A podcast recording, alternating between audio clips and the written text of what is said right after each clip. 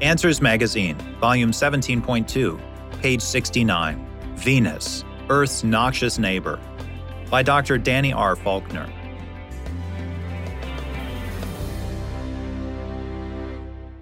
Despite some similarities, Earth and the planet next door have very different purposes.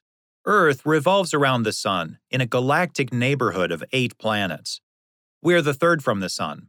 On one side of Earth orbits Mars, planet number four. Thanks to media attention and Hollywood thrillers, we're familiar with this neighbor. In fact, if Elon Musk deploys his ambitious plan, humans might step foot on the red planet by 2026. As the reaches of our space exploration expand, much is said about what makes a planet inhabitable distance from the sun, presence of water, hospitable atmosphere. But for a master class in what makes a planet uninhabitable, look no farther than Earth's other next door neighbor. On the side of Earth closer to the sun looms Venus, the mysterious planet that shows up in early morning or early evening skies as a pinprick of light brighter than any of the other planets and stars. Astronomers know Venus as more than just a neighbor. They call it Earth's twin. The size, mass, and density, called gross properties, of Venus and Earth are more similar than any other planets. Yet, if Venus is Earth's twin, it is most certainly the evil twin. Despite their similar gross properties, two planets could not be more different.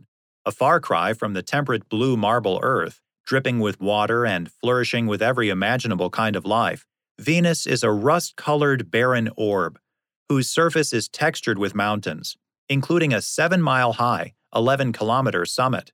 That's 2 miles higher than Mount Everest, and volcanoes. Even its clouds consist of sulfuric acid, making the entire place reek of rotten egg.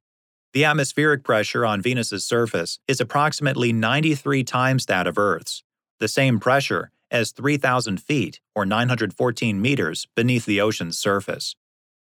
At 900 degrees Fahrenheit, 482 degrees Celsius, the surface temperature burns right past even Mercury, the planet closest to the Sun. With that heat, Venus offers no warm welcome to visitors. In the 1980s, a Russian lander that touched down on Venus's surface survived for only two hours before succumbing to the planet's hostile environment. According to evolutionary models, both Venus and Earth formed around 4.5 billion years ago, when the solar system was nothing more than a swirling cloud of dust and gas. First, gravity pressed the dust and gas together into a spinning mass to form the Sun. The rest of the dust and gas gathered to form the planets. Since Venus and Earth are at a similar distance from the Sun, most astronomers think that their histories ought to be similar. In 2021, NASA announced two upcoming probe visits to Venus, launching between 2028 and 2030. These will be the first U.S. led missions to Venus's atmosphere since 1978. One probe will map Venus's surface, searching for evidence of plate tectonics and active volcanoes.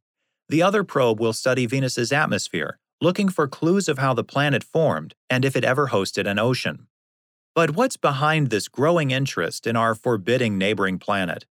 Sue Smrekar, NASA planetary geophysicist, said, Only Venus can tell us why our home planet is unique in our solar system, and the likelihood of actually finding Earth 2.0 around another star. Evolutionary scientists hope to understand if the twin planets started out similar, why Venus ended up the apocalyptic place it is today, while Earth is, well, our home. Once upon a long, long time ago, carbon dioxide makes up 96% of Venus's thick atmosphere. Nearly half the sunlight passes through the cloudy atmosphere to heat the planet's surface, but the huge amount of carbon dioxide traps the heat, raising Venus's surface temperature to hellish levels. Some of this heat eventually flows to the top of the atmosphere, where it radiates into space, establishing a constant high temperature on the Venusian surface. Yet evolutionists believe Venus might have once looked much like Earth today. At one point, they think, Venus might have had a little more curb appeal, possibly with oceans and a kinder temperature.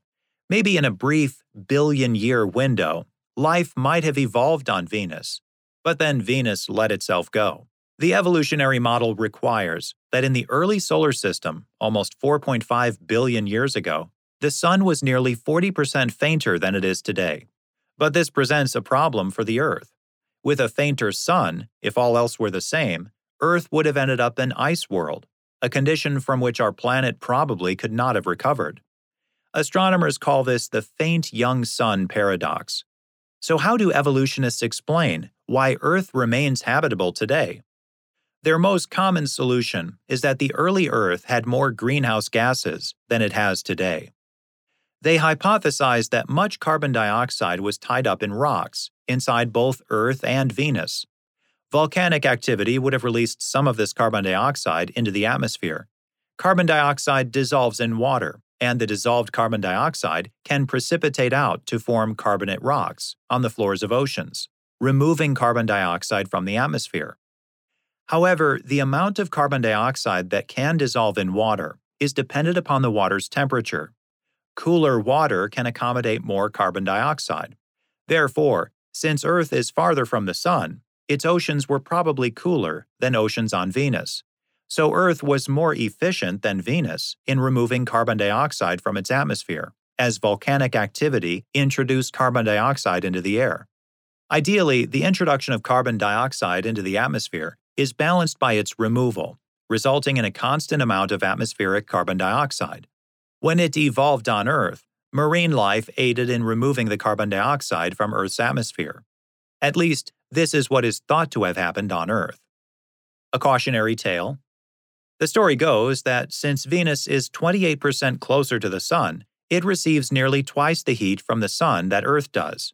Being initially warmer than Earth, Venus's oceans were warmer than terrestrial oceans, rendering Venus's oceans less efficient at removing carbon dioxide from its atmosphere, which led to more heating. More heating further raised the temperature of Venus's oceans, reducing its ability to remove carbon dioxide, which led to more carbon dioxide buildup in its atmosphere, leading to higher temperature. The runaway greenhouse effect eventually caused Venus's oceans to boil, and solar radiation ionized the water vapor that then escaped into space. Venus was left with a thick carbon dioxide based atmosphere. But if the Earth and Venus are twins, where's the bulk of Earth's carbon dioxide?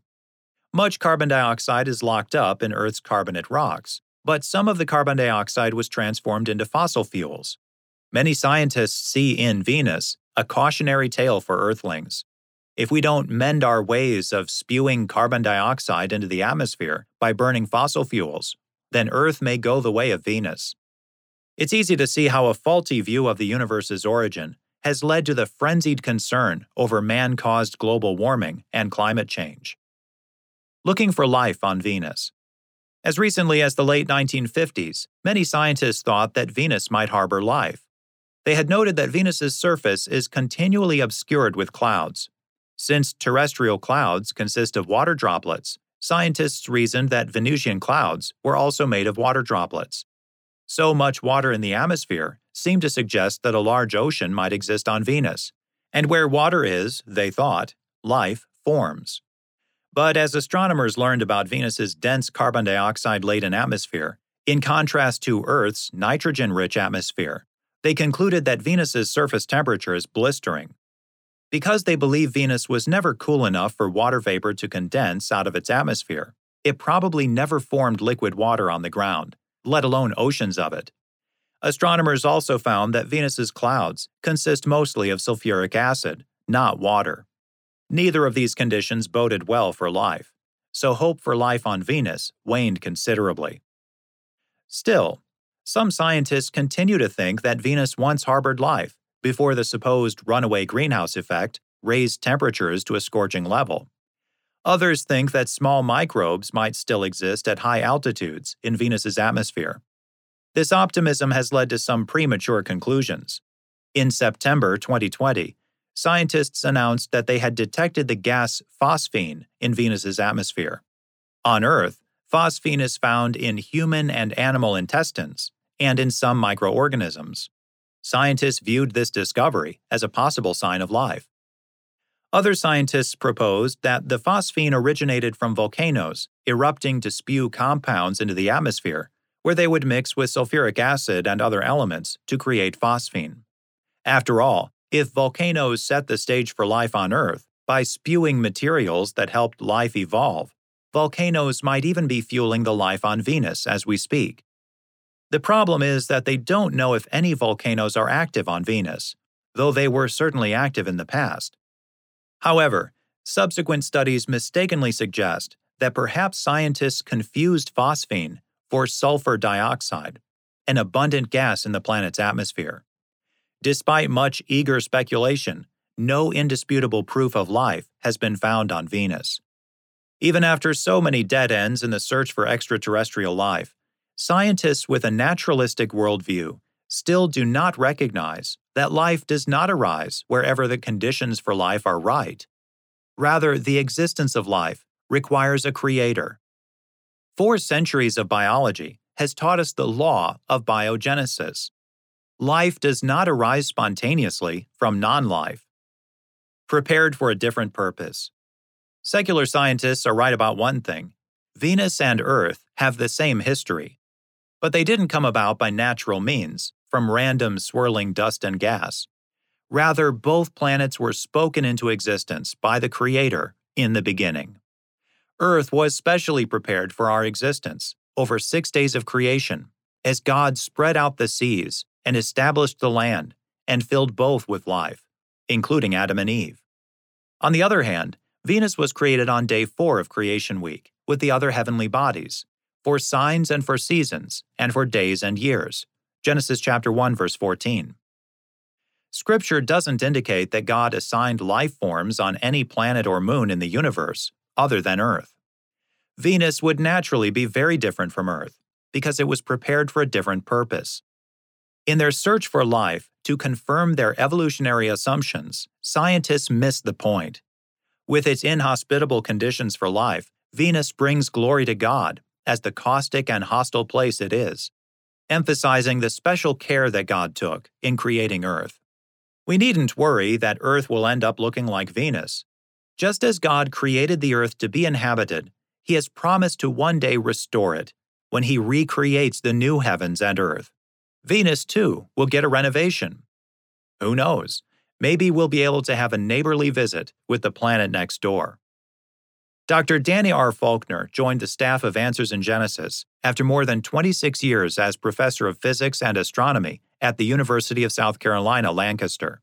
He has written numerous articles in astronomical journals, and he's the author of Universe by Design